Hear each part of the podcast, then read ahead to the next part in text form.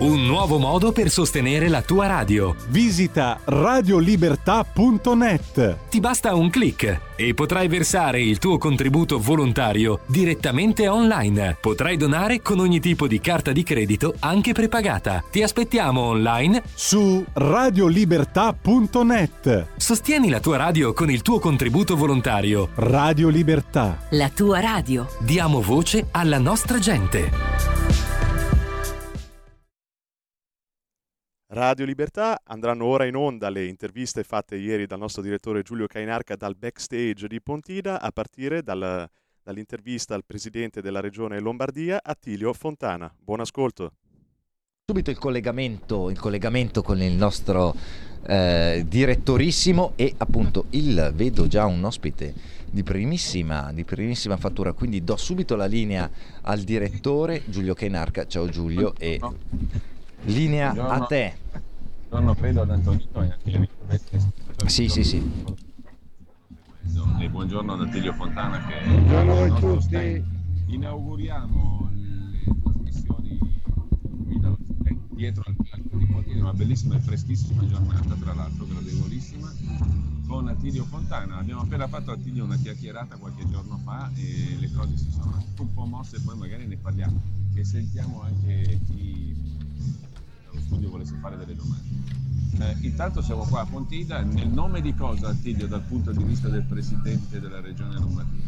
Ma di innanzitutto, di innanzitutto siamo qui per eh, ricordare sempre che il nostro cuore è in questo pratone, che la nostra storia è partita da questo pratone, che qui abbiamo preso le decisioni più importanti e che qui dobbiamo tornare per confrontarci, per parlare del nostro futuro. Io credo che sia una giornata eccezionale, credo che già a quest'ora il pratone quasi pieno completamente di persone, il viaggio non è stato semplicissimo, buon segno, vuol dire che si stanno muovendo in tantissimi e da qui partirà la nuova avventura, il nuovo governo di questo paese, il nuovo inizio di una storia che porti a superare i governi di centro-sinistra, che porti a un paese più semplice, più tranquillo, più equilibrato, più logico, più vicino ai territori. Ecco, lasciami dire che qui l'altro argomento da cui dovrà partire oggi è eh, la- l'autonomia.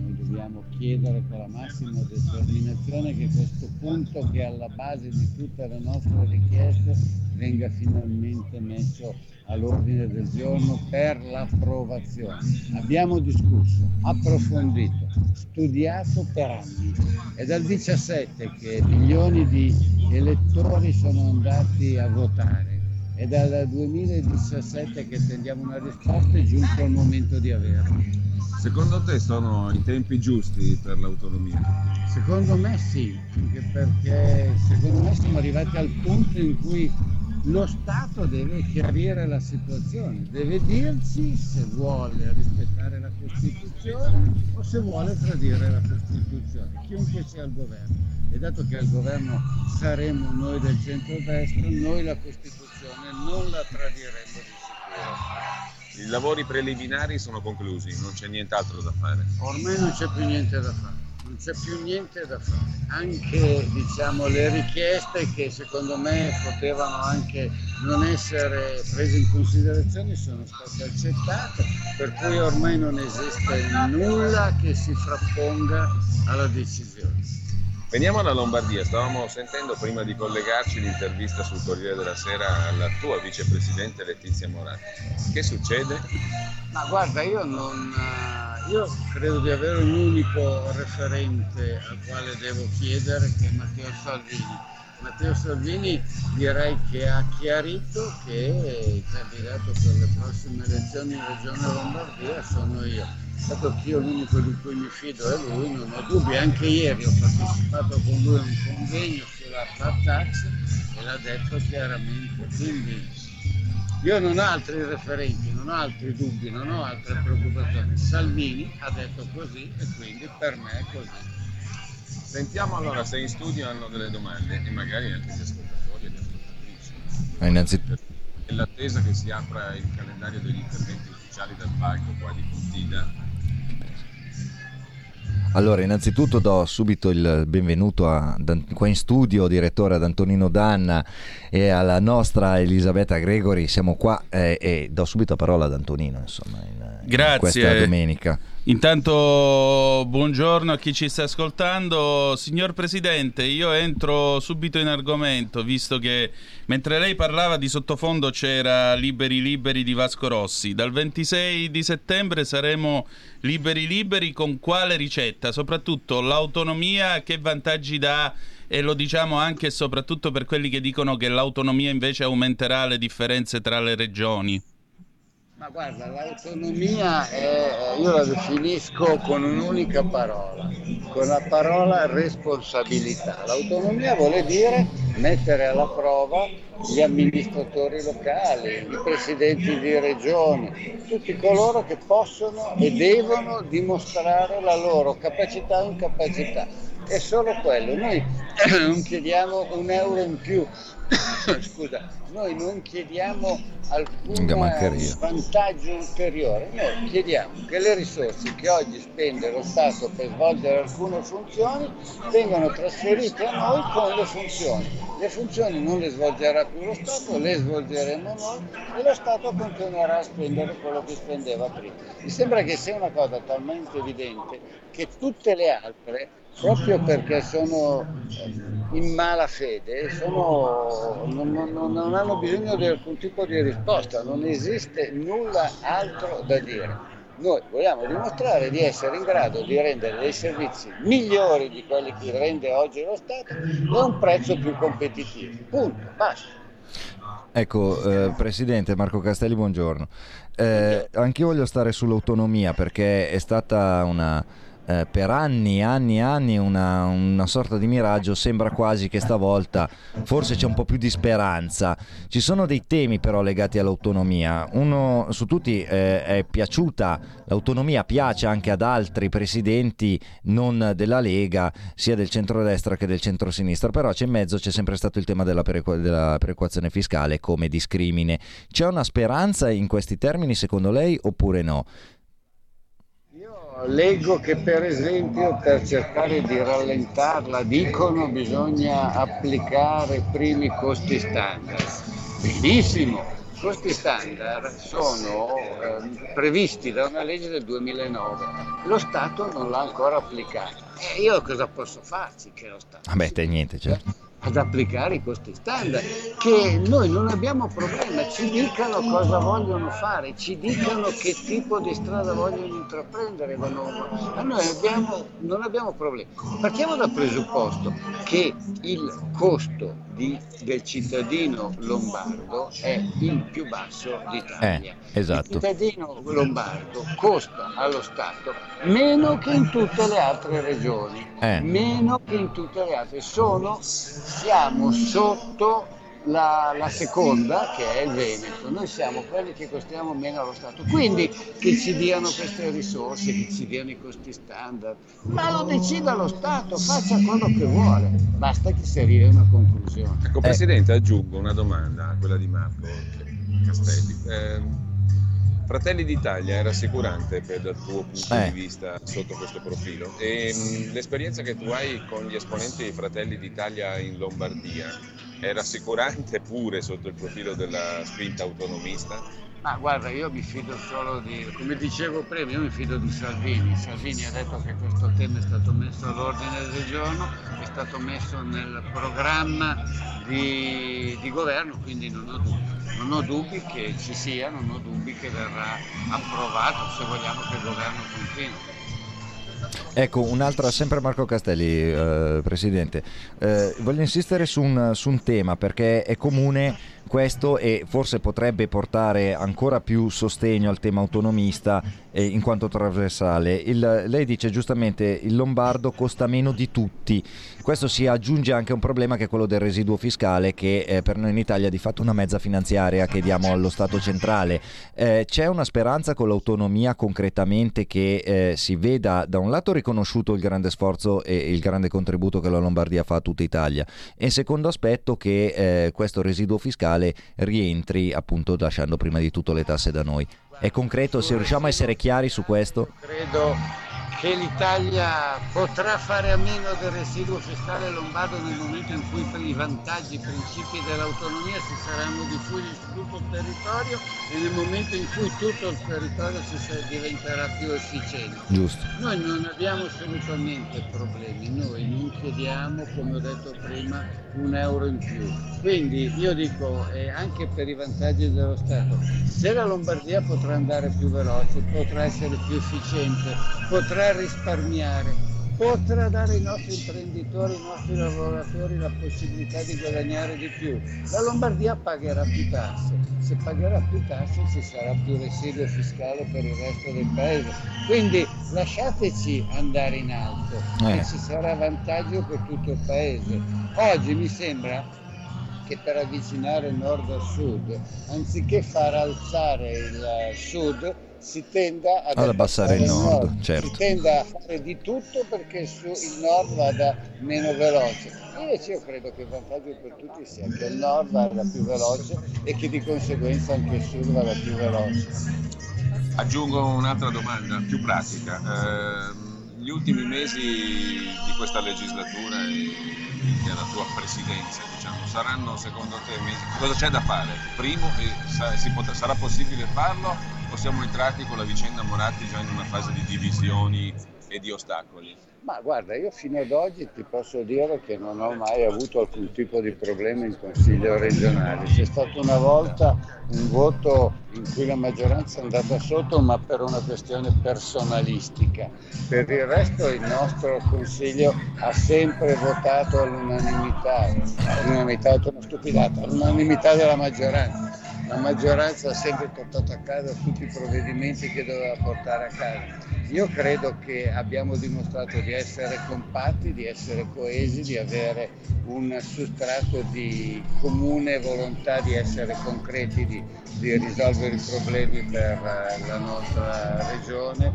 E credo che veramente siano poche le legislature durante la quali non si sia assistito a alcun tipo di litigiosità all'interno della maggioranza. Infatti la cosa fa incassare terribilmente le opposizioni. Certo. Allora, se ci sono domande da casa sì. le passiamo, se no liberiamo Attilio Fontana. C'è, no, da casa non mi sembra, mm, ma forse c'è, un... c'è, una telefonata, ah, c'è una telefonata in regia. C'è una telefonata. Federico, Federico, abbiamo una telefonata? No. no. Allora, Presidente, guardi, un'ultima domanda. Stamattina io ero sul treno e sembrava l'opera da tre soldi. Oltre a essere l'unico con la cravatta, ero l'unico con la mascherina. Quando è eh. che torneremo tutti a vivere una vita normale, a eh. produrre, a lavorare, mentre invece tanti chiamano qua in radio e ci dicono vabbè noi chiudiamo, tiriamo giù la Claire perché eh. ormai tra spese, eh, tasse, balzelli e divieti non riusciamo più ad andare avanti. Eppure questa è la regione del fare. Ma guardi, io credo che il concetto sia quello che ha espresso in maniera molto chiara Salvini negli ultimi mesi, e cioè che a questo punto non ci sono alternative, bisogna fare in modo che l'Europa da un lato prenda in mano la situazione e blocchi il tetto del prezzo dell'energia e dall'altro che lo Stato nell'immediato intervenga per aiutare le aziende, per aiutare le famiglie, per aiutare il volontariato. Io guardi, proprio venerdì ho indirizzato una lettera al Presidente Draghi in cui ho evidenziato e ho lanciato le allarme per le RSA che non sono più in grado di andare avanti, che rischiano di non poter svolgere i loro compiti proprio per causa del costo dell'energia. Quindi eh, non credo si possa più rinviare e sì, io sono anche convinto che nel momento in cui si sarà superato questo problema, nel momento in cui l'Europa e il Paese abbiano fatto il loro dovere, sono convinto che riprenderemo ad andare veloci come siamo andati nel 2021 e all'inizio del 2022, perché non dobbiamo dimenticare che quest'anno l'economia fino almeno a giugno per i primi due trimestri era volata come non era mai volata in passato. Attilio, il governo britannico a proposito di che fare ha stanziato una quantità di risorse decisamente superiore a quella del governo italiano per quanto concerne il piano energia. Eh, secondo te è una questione di quante risorse ci mettiamo o di affrontare magari anche problemi strutturali? Beh, sui problemi strutturali mi sembra che non ci siano dubbi, però è chiaro che i problemi strutturali li risolve a medio termine. Nell'immediato bisogna impedire che l'economia vada a gamba all'aria, non possiamo permetterci che ci siano delle filiere che chiudono, che ci siano dei posti di lavoro che saltano e che ci siano delle famiglie che non possono pagare la bolletta alla fine del mese. Quindi eh, il problema del trovare un'autonomia energetica è sicuramente un problema da affrontare, ma subito dopo aver messo una pezza alla situazione drammatica di questi giorni. Allora grazie a Natilio Fontana. Grazie a voi, grazie mille, viva Pontida, viva la Lega e viva Salvini. Ci sentiamo Grazie. tra poco. Grazie Ciao, direttore, grazie presidente. Radio Libertà. Veniamo da una lunga storia e andiamo incontro al futuro con spirito libero per ascoltare tutti e per dare voce a tutti. Ed ora l'intervista a Cristian Solinas, presidente Regione Sardegna. Sulle magiche, magiche, magiche onde di Radio Libertà. Dopo, dopo un periodo di silenzio, dopo un periodo in cui il pratone è stato vuoto, oggi il pratone è pieno, signore e signori, e soprattutto sul campo abbiamo il nostro direttore Giulio Cainarca, qua in studio a Via Bellerio 41 abbiamo l'immarcescibile Marco Castelli, Speriamo. 00 Betta, ovvero sia Elisabetta Gregori, la nostra grande esperta di musicology e non solo, e poi in plancia comando il nostro Federico il Meneghino Volante. Allora, noi ci colleghiamo subito con il Pratone perché il nostro Giulio Cainarca ha un ospite, prima avete ascoltato naturalmente Attilio Fontana, poi abbiamo deciso di aprire la trasmissione con il Va Pensiero dal Nabucco 1842 e adesso linea a Giulio Cainarca. Buondì. Di nuovo buongiorno, e qui di fianco a me come, come vedete c'è il presidente della giunta regionale della Sardegna, Cristian Solinas. Buongiorno, buongiorno, a tutti i radioascoltatori. Buongiorno Presidente. Abbiamo parlato poco fa, come diceva Antonino da studio con il presidente Fontana, eh, abbiamo adesso il modo di riprendere il filo dei discorsi che facevamo prima. Come credo tutti sappiano, la regione Sardegna è una regione autonoma, Solin, Cristian Solinas è anche, credo, presidente e segretario del Partito Sardo d'Azione, che è uno storico partito autonomista italiano. Questo prato racconta storie di territori e di autonomie, no? Allora, mh, una domanda banale. Con che spirito quest'anno si riprende la consuetudine con questi temi che dovrebbero essere anche nell'agenda del prossimo governo? Perché tutti hanno assicurato che questi temi saranno nell'agenda del prossimo governo. E cosa vuol dire autonomia per una regione che già gode di uno statuto speciale, di, di autonomia? E come sono stati questi tre anni? Perché in fondo nel marzo 19 è stato eletto presidente, no? Eh, Qual è il bilancio ad oggi allora di questa esperienza?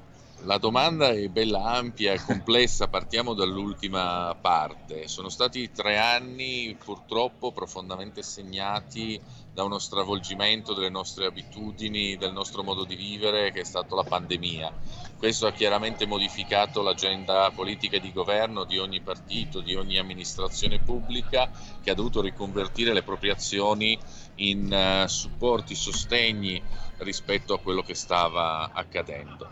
Per l'autonomia e per sempre maggiori spazi di autogoverno dei popoli e dei territori c'è tanto da fare perché anche le regioni che hanno uno statuto speciale hanno visto in questi anni purtroppo un rigurgito di neocentralismo e soprattutto le burocrazie ministeriali, statali hanno cercato progressivamente di riacquisire spazi che nel passato si erano consolidati nel campo dell'autonomia delle regioni. Basti pensare all'aumento spropositato del contenzioso in Corte Costituzionale, c'è stato un governo, ci sono stati governi particolarmente occhiuti nell'impugnare le leggi e quindi ci auguriamo che oggi qui da Pontida possa partire una stagione che veda un governo finalmente riconoscere la possibilità di avere peculiarità, specificità su ogni singolo territorio che sfocino nell'affermazione di un'autonomia vera e non solo dichiarata.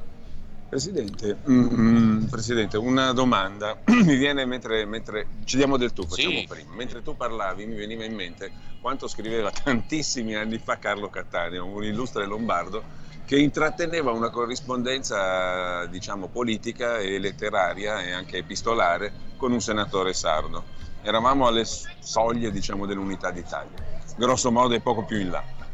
E si lamentavano per la Sardegna problemi che vedo echeggiare anche oggi, le infrastrutture, i trasporti, il collegamento con eh, il resto dell'Italia ma anche dell'Europa, perché Carlo Cattaneo intravedeva nella Sardegna un- una, una serie di potenzialità enormi, forse è l'isola più, più bella del Mediterraneo, più centrale del Mediterraneo e potrebbe diventare un Eldorado per tutta l'Europa, diciamo, sotto molteplici profili, turistico, infrastrutturale, della ricerca, perché so che ci sono anche fiori di, di centri di ricerca nelle università sarde per quanto concerne anche le nuove frontiere delle nuove tecnologie e applicazioni interessanti. Perché tutto questo non decolla? Questa è purtroppo un'amara constatazione. Io sono anche il segretario nazionale del Partito Sardo d'Azione, che è il più antico partito federalista d'Europa, che con lo stesso nome, lo stesso simbolo, da oltre cent'anni raccoglie le istanze che sono state parte dell'elaborazione culturale e politica di Cattaneo, ma consentitemi di Tuveri, un nostro grande ideologo, di Camillo Bellieni, il nostro fondatore e purtroppo abbiamo perso l'appuntamento con la storia perché all'indomani della seconda guerra mondiale, quando c'era da ridisegnare l'assetto del paese e dell'Europa, in alcuni casi, come nella Germania si è realizzata una repubblica federale, l'Italia ha optato per il regionalismo, un regionalismo che pure è stato differenziato, ma dove purtroppo troppo spesso anche le competenze riconosciute negli statuti speciali sono state via via annacquate da un tentativo di sovrapporle a competenze che residuavano nello Stato. E questo è un sistema che a mio avviso mortifica le potenzialità di un paese che è così grande proprio in ragione delle sue diversità. Eh, credo che per far esprimere appieno l'Italia si debba riconoscere appieno le sue specificità, le peculiarità, l'autonomia delle singole regioni che possono così sprigionare tutte quelle competenze, capacità, quella forza propulsiva che ci possono proiettare nel mondo, nel ruolo che meritiamo. Elisabetta, Marco, Antonino da studio, se avete domande... Sì, una domanda ce l'ho io, se posso. sì. Presidente, intanto di nuovo buongiorno. Senta, ma eh, questo era un, vestro- un vostro vo- vecchio slogan che ogni tanto ho visto anche sui muri in Sardegna. Quanto si avvicina l'autonomia al- allo slogan Sardigna Nazione? Beh, la Sardegna sicuramente ha tutti gli elementi per essere una nazione.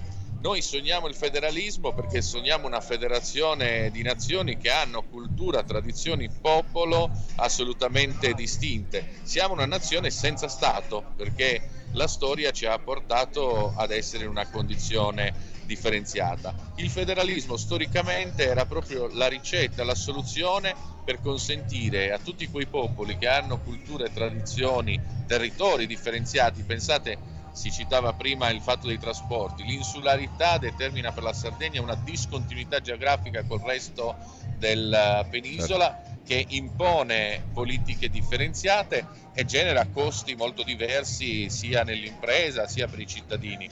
Questo non significa volersi separare, significa volersi unire meglio. Bravo. Noi crediamo che il meglio dell'unità si possa raggiungere riconoscendo le diversità che ci sono nel paese e in Europa. Invece il disegno europeo ho, pa- ho paura che abbia tentato di uniformare, di rendere omogenea tutta l'Europa con direttive identiche da nord a sud, da est a ovest e questo ha finito per avvantaggiare alcuni e mortificare altri. Assolutamente Presidente, qua Marco Castelli, una buona giornata a lei, Eh, d'accordissimo su tutto, nelle particolarità si trova il bello dell'Italia, si trova la sua forza e, e trova le sue radici. Il federalismo eh, nel programma in centrodestra si dovrebbe eh, affiancare a un altro miraggio del- dell'Italia, io sono assolutamente federalista e si parla di presidenzialismo. Lei come la vede, soprattutto secondo lei sardi come vedrebbero questo eventuale connubio? Ma questo attiene alla forma di governo. Il federalismo è una questione che attiene alla forma di Stato, sulla quale credo si possa essere tutti d'accordo.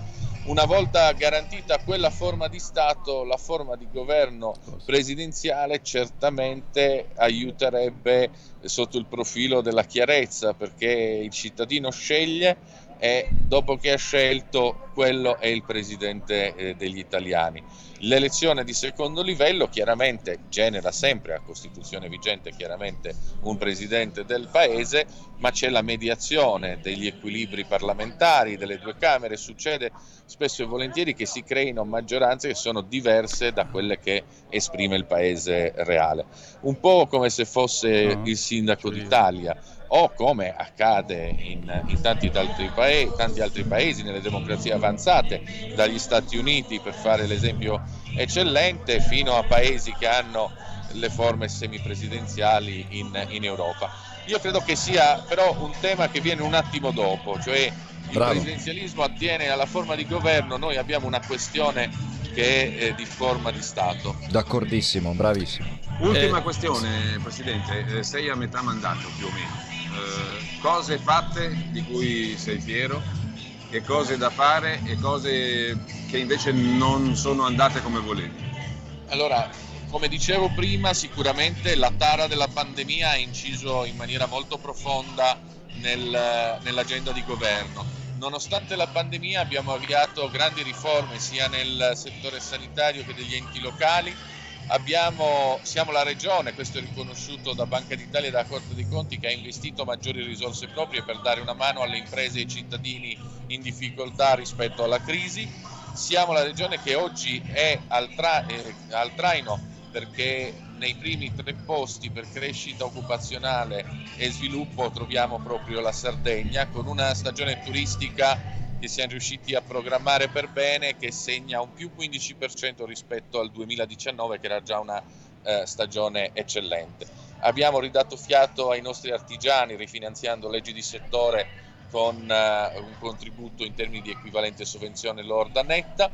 Abbiamo avviato un uh, grande progetto di percezione dell'isola non solo come luogo di turismo, di vacanza, ma come ecosistema favorevole all'innovazione, alla ricerca, con investimenti importanti che ci portano oggi ad essere nella fase finale del processo di selezione per la realizzazione ad esempio dell'Einstein Telescope, il più grande progetto di rilevatore di onde gravitazionali del mondo che rappresenterà per i prossimi 50 anni il punto d'attrazione più grande di tutti i fisici del mondo. Abbiamo realizzato nei vecchi siti minerari che rappresentavano un problema, li abbiamo riconvertiti con uh, la realizzazione ad esempio di un pozzo per la distillazione dell'argon, un gas nobile che daremo all'Istituto Nazionale di Fisica Nucleare e su questa scia abbiamo davvero realizzato una serie importantissima di iniziative e di sistemi che ci auguriamo producano un aumento progressivo di valore e ricchezza da lasciare sul territorio.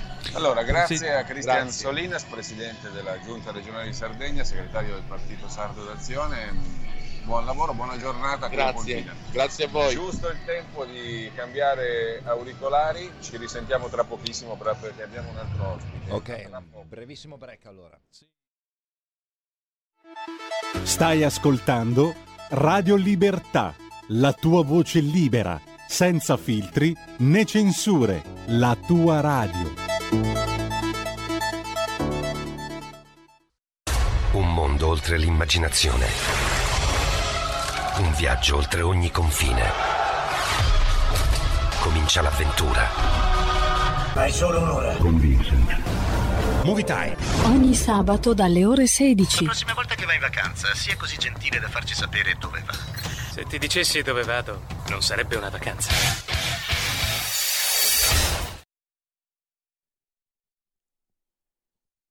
Ed ora passiamo all'intervista fatta da Giulio Cainarca, sempre a Mario Barbuto dell'Unione Italiana Cechi. No, il nostro ospite è Ciao, Mario Barbuto. Buongiorno, buongiorno. buongiorno. E qui di fianco a me Mario Barbuto, presidente... Importanti siamo tutti, ragazzi. presidente dell'Unione Nazionale Cechi e candidato per la Lega in Sicilia. A Eh, Palermo, sì. A Palermo, all'uninominale. Sì. Ehm, Mario, buongiorno innanzi, Buongiorno a grazie per essere qua. Grazie a Eh, voi. È l'occasione per raccontarci come nasce questa candidatura. Eh, nasce da un eh, rapporto di lunga durata direttamente con Matteo Salvini, ma anche dal grande impegno che la Lega ha sempre dimostrato, dalla grande attenzione che ha avuto sui temi sociali, in particolare sui temi della disabilità e invalidità. Noi dobbiamo stare attenti a non farci rubare le parole e i temi dagli altri, perché vedete questa era una cosa di cui sembrava che sempre solo la sinistra si sarebbe occupata e si doveva occupare. Invece i più grandi risultati li abbiamo raggiunti con la Lega, con Matteo, con Alessandra Locatelli, con Erika Stefani e con tanti altri che adesso non nomino perché rischierei di fare torto a qualcuno. Abbiamo messo su il, il Ministero alle disabilità, abbiamo portato a casa la legge quadro, la legge delega sulla disabilità che ora aspetta i decreti attuativi, abbiamo portato a casa la lingua italiana dei segni per eh, le persone sordomute e tante tante altre cose. Questo è il prologo poi alla idea di eh, portare dentro proprio le aule delle istituzioni la voce degli invisibili, di chi non ha mai avuto voce. Sono 5-6 milioni di persone che girano intorno alla disabilità e all'invalidità o come persone direttamente interessate o come famiglie, operatori sanitari, sociali, eccetera. E quindi stiamo cercando di dare voce a questo mondo, che è un mondo importante, che è un mondo che merita di essere ascoltato e che noi vorremmo provare a Ecco, rappresentare. Mario, nella tua esperienza eh, conta di più il fatto di avere risorse o di avere le idee giuste e sapere come indirizzarle o tutte e due le cose, in che misura diciamo? E poi aggiungo un'altra questione, visto che abbiamo parlato prima di autonomie e di regioni. La materia della disabilità eh, può essere affrontata meglio dalla periferia, dal centro, da tutte e due e anche qui in che misura e con quale tipo di interazione diciamo, fra centro e periferia, fra regioni, magari anche comuni, eh, perché anche i comuni hanno importanti ruoli credo nell'assistenza sociale. Ma sulla prima domanda sicuramente le idee senza le risorse non riescono a camminare. Le risorse sono Ecco, le gambe delle idee. abbiamo sufficienti risorse o è anche un problema di risorse? No, c'è un problema di risorse sicuramente, però c'è anche un problema di spendere bene le risorse che si hanno e quindi di razionalizzare anche la spesa e indirizzarla nel modo giusto. Ma per fare tutto questo non è eh, né necessario né sufficiente che discendano decreti e disposizioni dalle scrivanie dei burocrati ministeriali, ma queste questi suggerimenti devono arrivare direttamente dalle associazioni che rappresentano il mondo della disabilità e della invalidità, così come è stato anche durante il periodo del lockdown, dove molto spesso le associazioni si sono sostituite o comunque hanno sostenuto e affiancato l'azione del pubblico. E io credo che eh, l'autonomia sia a livello regionale che a livello comunale sia particolarmente importante perché porta vicino alle persone interessate il tema, la risorsa, i decisori. È chiaro che ci vogliono orientamenti generali. La legge delega appena approvata, approvata a dicembre scorso, con i decreti attuativi proverà a fare proprio questo, cioè dare quelle linee guida, quegli indirizzi, quelle prospettive in base alle quali poi devono essere le regioni e i comuni, ma ripeto e voglio, voglio insistere sempre, insieme alle associazioni, insieme alle persone, perché senza le persone interessate si compiono solamente atti burocratici che a volte magari funzionano, ma tante volte diventano inutili, sovrabbondanti. Noi abbiamo trovato per esempio in Erika Stefani col Ministero alle disabilità un momento di ascolto, di interlocuzione che è stato molto alto e di fatti si è arrivati all'approvazione della legge votata all'unanimità dal Parlamento, questa è una bella soddisfazione, però dobbiamo fare il di più adesso, e cioè dare alla legge i suoi decreti attuativi, prima di tutto per il garante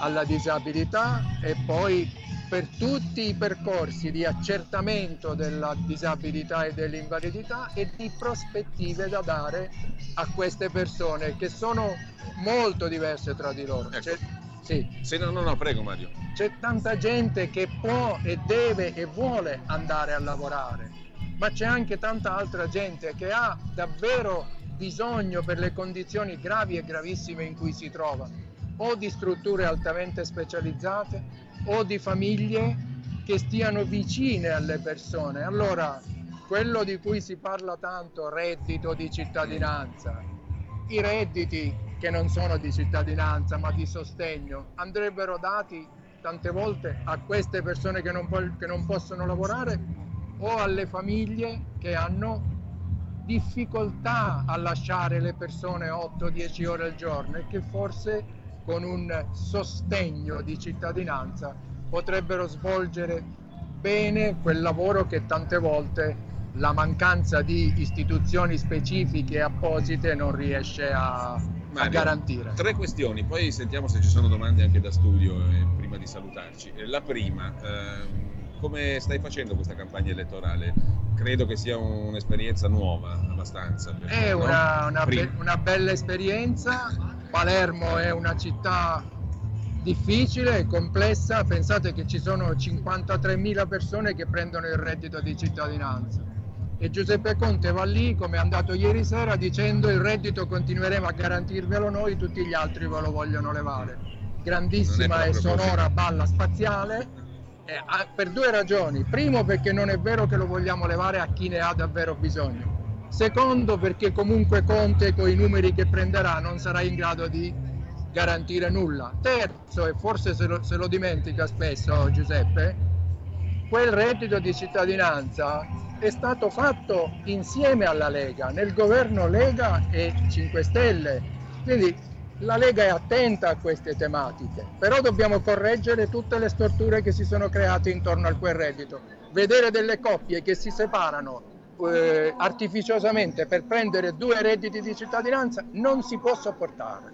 L'altra domanda che ti volevo fare, ho letto poco, leggevamo in questi giorni, di polemiche all'interno dell'Unione Nazionale Cechi per la tua candidatura. Quanto c'è di sostanziale e quanto c'è di esagerato in questo? Ma la sinistra è rabbiosa da questo punto di vista perché ritiene che le tematiche sociali debbano essere sempre a carico e come monopolio della, della sinistra stessa. Certo, all'interno di un'associazione ci sono mille sensibilità, mille modi diversi di pensare e di vedere le cose.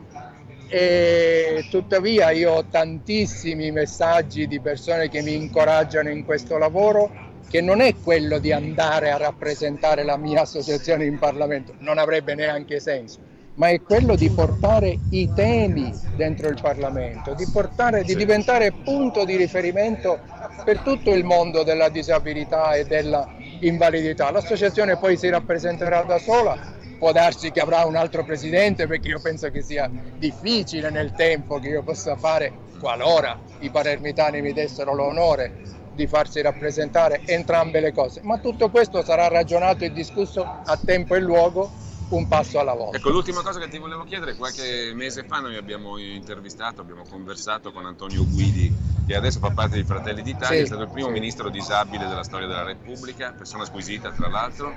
Ecco, ehm, c'è- condivisione su questo tema nella centrodestra? Io conosco, conosco Antonio da tanto tempo e lo ricordo anch'io appunto come persona squisita, spero di potermi confrontare anche in questo periodo.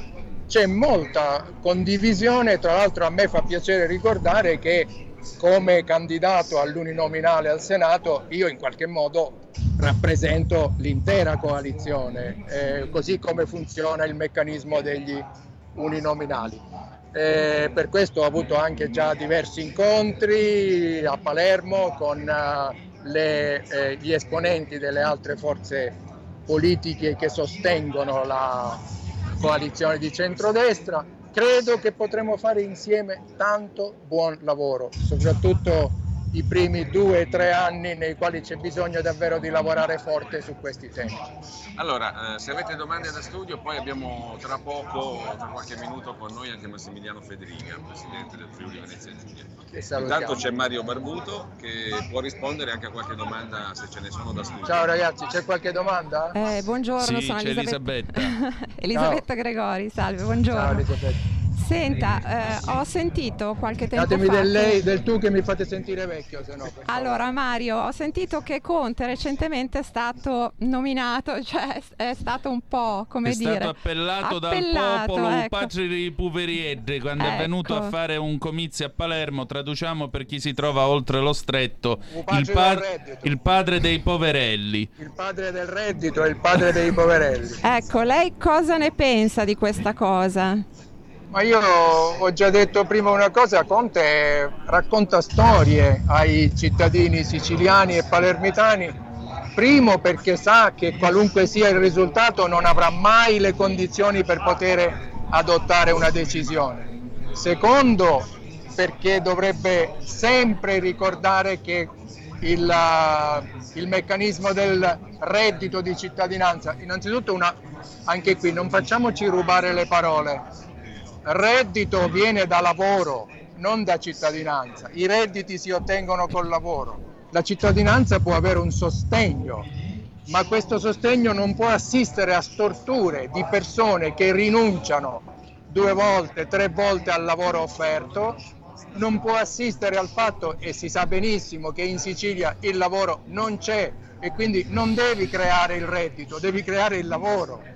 Terzo, come dicevo prima, non si può vedere che due persone sposate si separano per prendere due redditi. Ma quindi- Questo Conte lo dovrebbe spiegare alle, alle persone. Terzo, Conte si dimentica sempre di dire che in quel governo che ha adottato la misura era presente in maniera importante e preponderante anche la Lega. Quindi noi non abbiamo contrarietà per le persone che davvero meritano un sostegno di cittadinanza, Ecco. ma non gli abusi, non le Ecco, storture, non le giusto, distorsioni. eh, giusto Mario, ma eh, qua Marco Castelli, scusi, telegrafico per completare la domanda eh, dell'ottima nostra Betta. Ma quindi come fare, se possibile, se esiste una formula, ad evitare queste forme di parassitismo? Ma guarda, innanzitutto quando il lavoro viene offerto bisogna accettarlo. Secondo, si dovrebbero attivare davvero tutte quelle attività di utilità sociale per cui le persone che prendono il reddito possono lavorare quantomeno nei parchi, nei giardini pubblici. Voi non sapete qual è la condizione di Palermo, per esempio, rispetto alla pulizia delle strade, alla, alla possibilità di avere eh, una città che possa accogliere anche i turisti e tutto questo si potrebbe fare. E in terzo luogo, vi faccio solo un esempio, ci sono decine di migliaia di famiglie in Italia che hanno figli, ragazzi, persone affette dalla sindrome dello spettro autistico. Quelle, perso- quelle famiglie, se vogliono veramente prendersi cura di queste persone, devono stare loro vicine H24. Forse un reddito di sostegno a quelle persone sarebbe quanto mai civile darlo. A quelli che poi si siedono al bar per bere la spritz oppure vanno a fare un, lavoro- un altro lavoro in nero e guadagnano il doppio, no, a quelli non lo possiamo dare il reddito di cittadinanza. Mario, ultimissima domanda, poi ti lasciamo alla portita di tutti noi. Eh, ci sono paesi e modelli anche fuori dai nostri confini ai quali fare riferimento, paesi più civili dei nostri sotto il profilo dell'affrontare le disabilità? Ma qualcosa c'è, non, eh, tante volte ci si fa l'idea e l'illusione che chissà quali eh, paesi di felicità esistono da altre parti, non è esattamente così, però per esempio paesi nordici che ho conosciuto anche molto bene per esperienze personali come Danimarca, Svezia, eccetera, prevedono sostegni di carattere individuale anche molto importanti eh, che riguardano l'accompagnamento, la possibilità di andare a lavorare, tutte queste cose le possiamo recuperare, adattare alla realtà italiana, imitare e accogliere. Però noi abbiamo anche una bella nostra originalità di italiani che dobbiamo difendere, secondo me, e sulla quale non siamo davvero secondi a nessuno. Allora avremo tante belle cose da fare, da seguire anche nella tua attività. Grazie intanto Grazie a Mario voi, Barbuto. grazie agli ascoltatori, un grande abbraccio a tutti Grazie. e buona Pontida per chi c'è. Salutiamo Mario Barbuto, presidente dell'Unione Nazionale Cechi, candidato a Palermo per le prossime elezioni. Pochi istanti ancora e poi dovremo essere qui con Tutte le domeniche, dalle 8 alle 10, la rassegna stampa del giorno e alcuni dei fatti principali della settimana che si è appena conclusa, con eh, ospiti e telefonate in diretta. La domenica mattina non perdere contatto con la realtà su Radio Libertà, senza filtri né censure.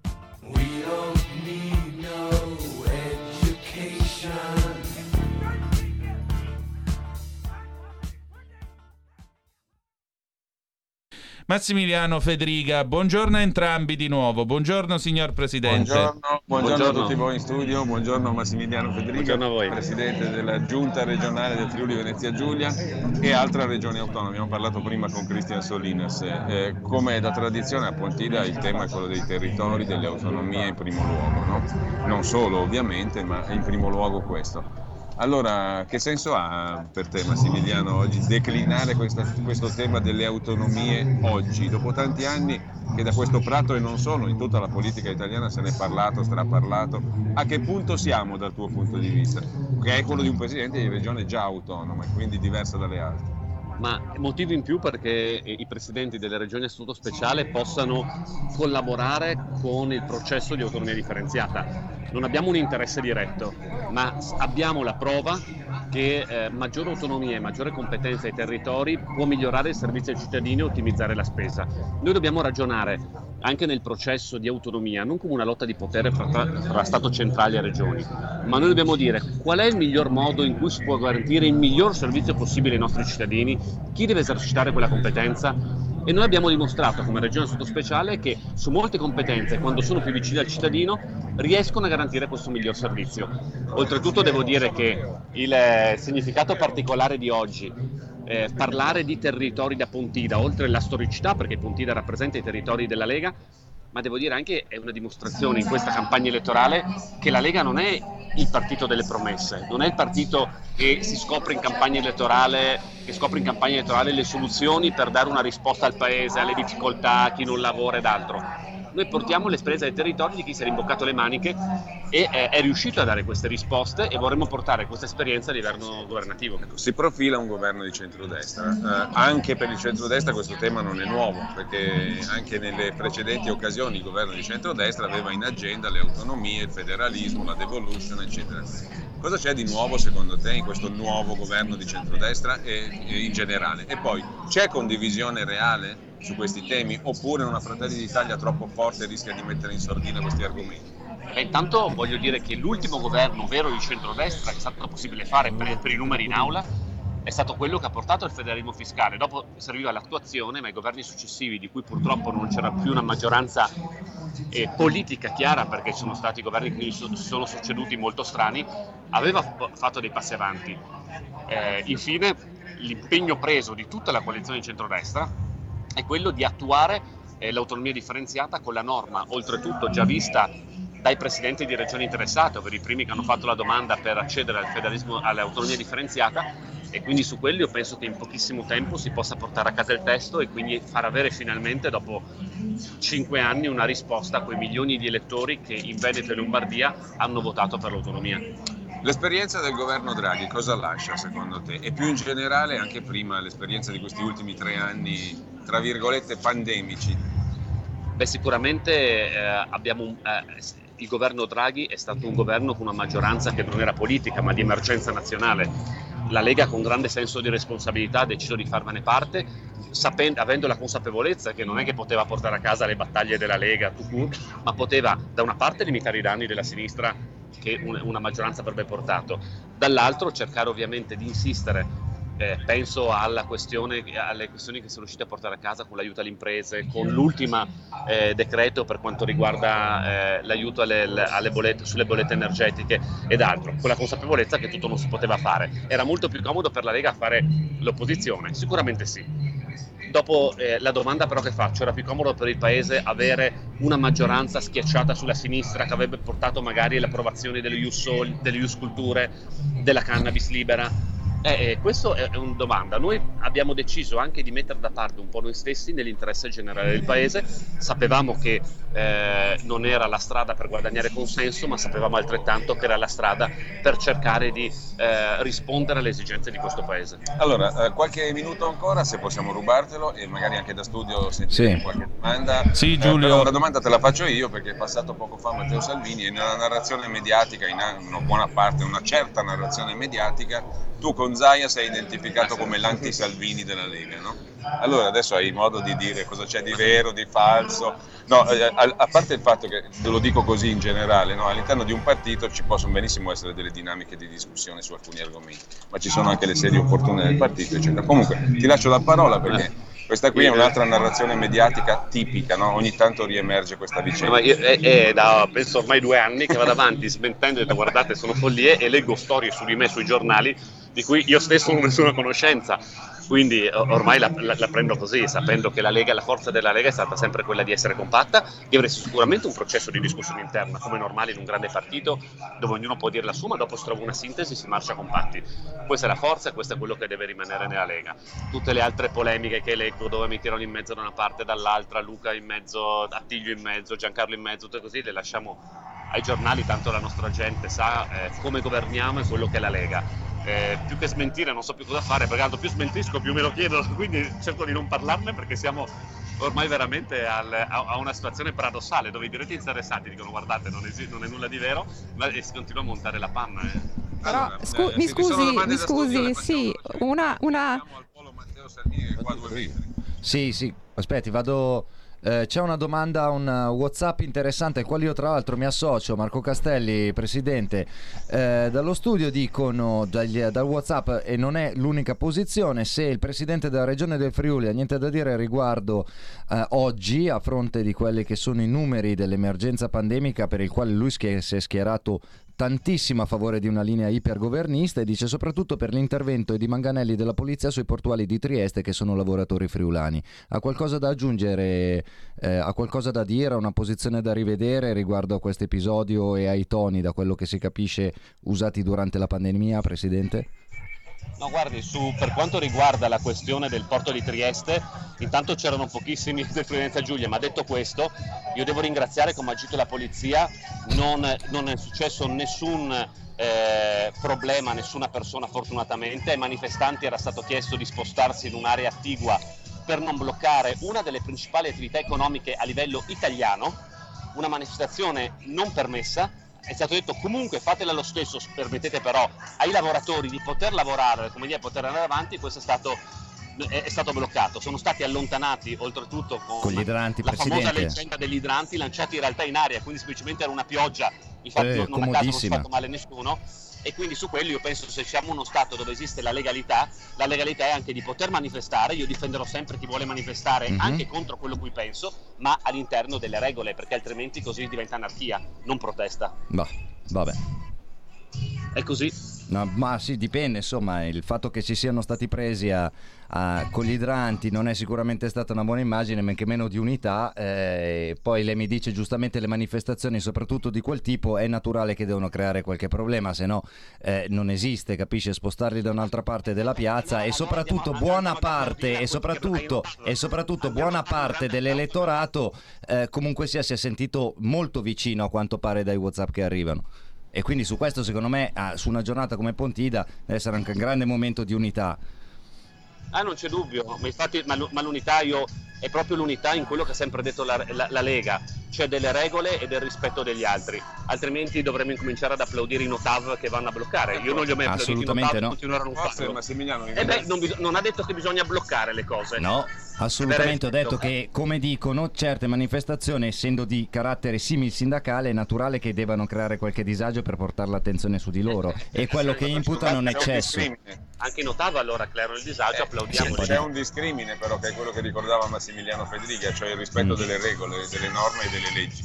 Eh, bisog- ma per il È rispetto il di minimo, tutti, diciamo. manifestare deve essere eh, ovviamente difesa la libertà di manifestare e deve essere difesa la, la libertà di chi ma- manifesta non vuole, quindi bisogna Certo. coniugare le due cose, per questo esistono le No, regole. anche perché mi sembra Massimiliano che questi tre anni, mm, io lo dico anche per eh, le telefonate, il feedback che abbiamo avuto in questi anni, ci hanno insegnato che eh, secondo me il populismo, quello deteriore, lo dobbiamo proprio lasciare da parte perché andiamo a finire fuori strada, seguendo diciamo impulsi che non sono il rispetto delle regole e la chiarezza e anche l'impopolarità a volte di dire certe cose che però sono normali, elementari. Guardi, noi come governatori abbiamo dovuto prendere delle responsabilità sicuramente difficili, però è facile no, dal- dalla poltrona di un divano andare a commentare cosa bisognava fare due anni prima. Io ricordo soltanto che quando avevamo gli il, il problema del Covid non è stato chi si ammalava di Covid e stava a casa, non era un problema, il problema era quando riempiva gli ospedali. E se gli ospedali sono pieni vuol dire che non si possono dare risposte a chi è malato di tutte le altre patologie, perché non c'è più spazio. E qualche governatore doveva, in- in- infatti tutti hanno operato nella stessa maniera, non è che sono tutti pazzi i governatori, evidentemente quando hai la responsabilità di garantire il diritto fondamentale alla salute dei tuoi cittadini e vedi che c'è il rischio che alcune persone, magari eh, oncologici o d'altro, non possono o rischiano di non trovare spazio negli ospedali, devi agire, devi agire. Dopodiché, ripeto, eh, eh, commenti due anni dopo su quello che bisognava fare è molto facile Questo è vero. farli. Assolutamente, questo è vero. E quindi la risposta mi sembra che sia arrivata ai nostri ascoltatori. Grazie mille a Massimiliano Federica. Allora, L'ultima cosa, proprio flash, che cosa ti aspetti Massimiliano da questa puntata qua in termini di novità? Noi penso che la Lega non debba puntare sulla novità, ma sulla continuità. Noi abbiamo la forza per farlo. Tutti gli altri partiti puntano ad ogni tornata elettorale sulla novità. Cosa proponi di nuovo? Qual è la tua idea brillante? Qual è la tua formula magica? Noi abbiamo la forza di avere la storia dell'amministrazione e, e aver fatto le cose. Quindi oggi non dobbiamo come promettere cose fantasmagoriche, dobbiamo semplicemente chiedere ai cittadini guardate come la Lega ha governato in questi anni e scegliete non su una promessa, ma su qualcosa di concreto, che è quello Beh, che manca un po' alla politica italiana. Contido ci ha sempre ricordato proprio questo, cioè voi, eh, a partire da- dal tuo ruolo ma anche a scendere ai sindaci, quella straordinaria forma di organizzazione politica che è la Lega che vive di amministratori sui territori. ma voglio ricordare anche Salvini quando era ministro dell'interno, per quanto riguarda le sue deleghe, ha, risu- ha ottenuto dei risultati importantissimi che oggi sembrano impossibili, ma lui l'aveva fatto. Quindi vuol dire che la, no- la dimostrazione di poter governare, dare risposta al paese l'abbiamo data. Mi auguro che eh, i cittadini facciano riflessioni di questo tipo nel loro interesse e non inseguire semplicemente la moda del momento. Ecco, perché- appunto, mi viene da chiederti una cosa, così proprio la sensibilità politica, poi ci salutiamo e ti lasciamo libero. Ma eh, quanto peserà secondo te il fatto del ricercare, tra virgolette, la novità? Perché qualcuno ha fatto il parallelo, nel 18 la novità erano i 5 Stelle, adesso è Meloni. Quanto pesa secondo te questo fattore novità? Ma sicuramente diciamo, il fattore unità conta, l'abbiamo visto nel 2018. Abbiamo una mosca che ci, Sì, esatto, ci sta attaccando. E non è mosca, è una mosca. L'abbiamo visto nel 2018, però quello che voglio dire, anche con l'esperienza 5 Stelle, penso che eh, i cittadini siano stati scottati. Cosa voleva dire quella novità? Perché appunto è- è- è- la novità rappresentata dalle promesse impossibili, dalle aspettative tradite. Per quello dico, cioè io, a me hanno insegnato una cosa, se, ho, se conosco un'auto e so che va bene, non è che vado a prendere quella che diceva fantasmagorica così che non è mai stata testata, perché rischio dopo di mettermi in auto e che la, e- e che la- e che la chiave non funzioni. Noi siamo una macchina che penso vada bene, che ha fatto tanti chilometri, è affidabile e soprattutto ha dimostrato di saper portare a destinazione. Grazie a Massimiliano Federica, presidente Scusa, scusa Giulio, Giulio, aspetta, aspetta, se, il- se ha un attimo ancora il nostro graditissimo ospite, c'è un ascoltatore in diretta per lui se vuole. No, non lo so. Niente. Niente, è andato... È andato. bene, andiamo 30 secondi di pausa e torniamo subito.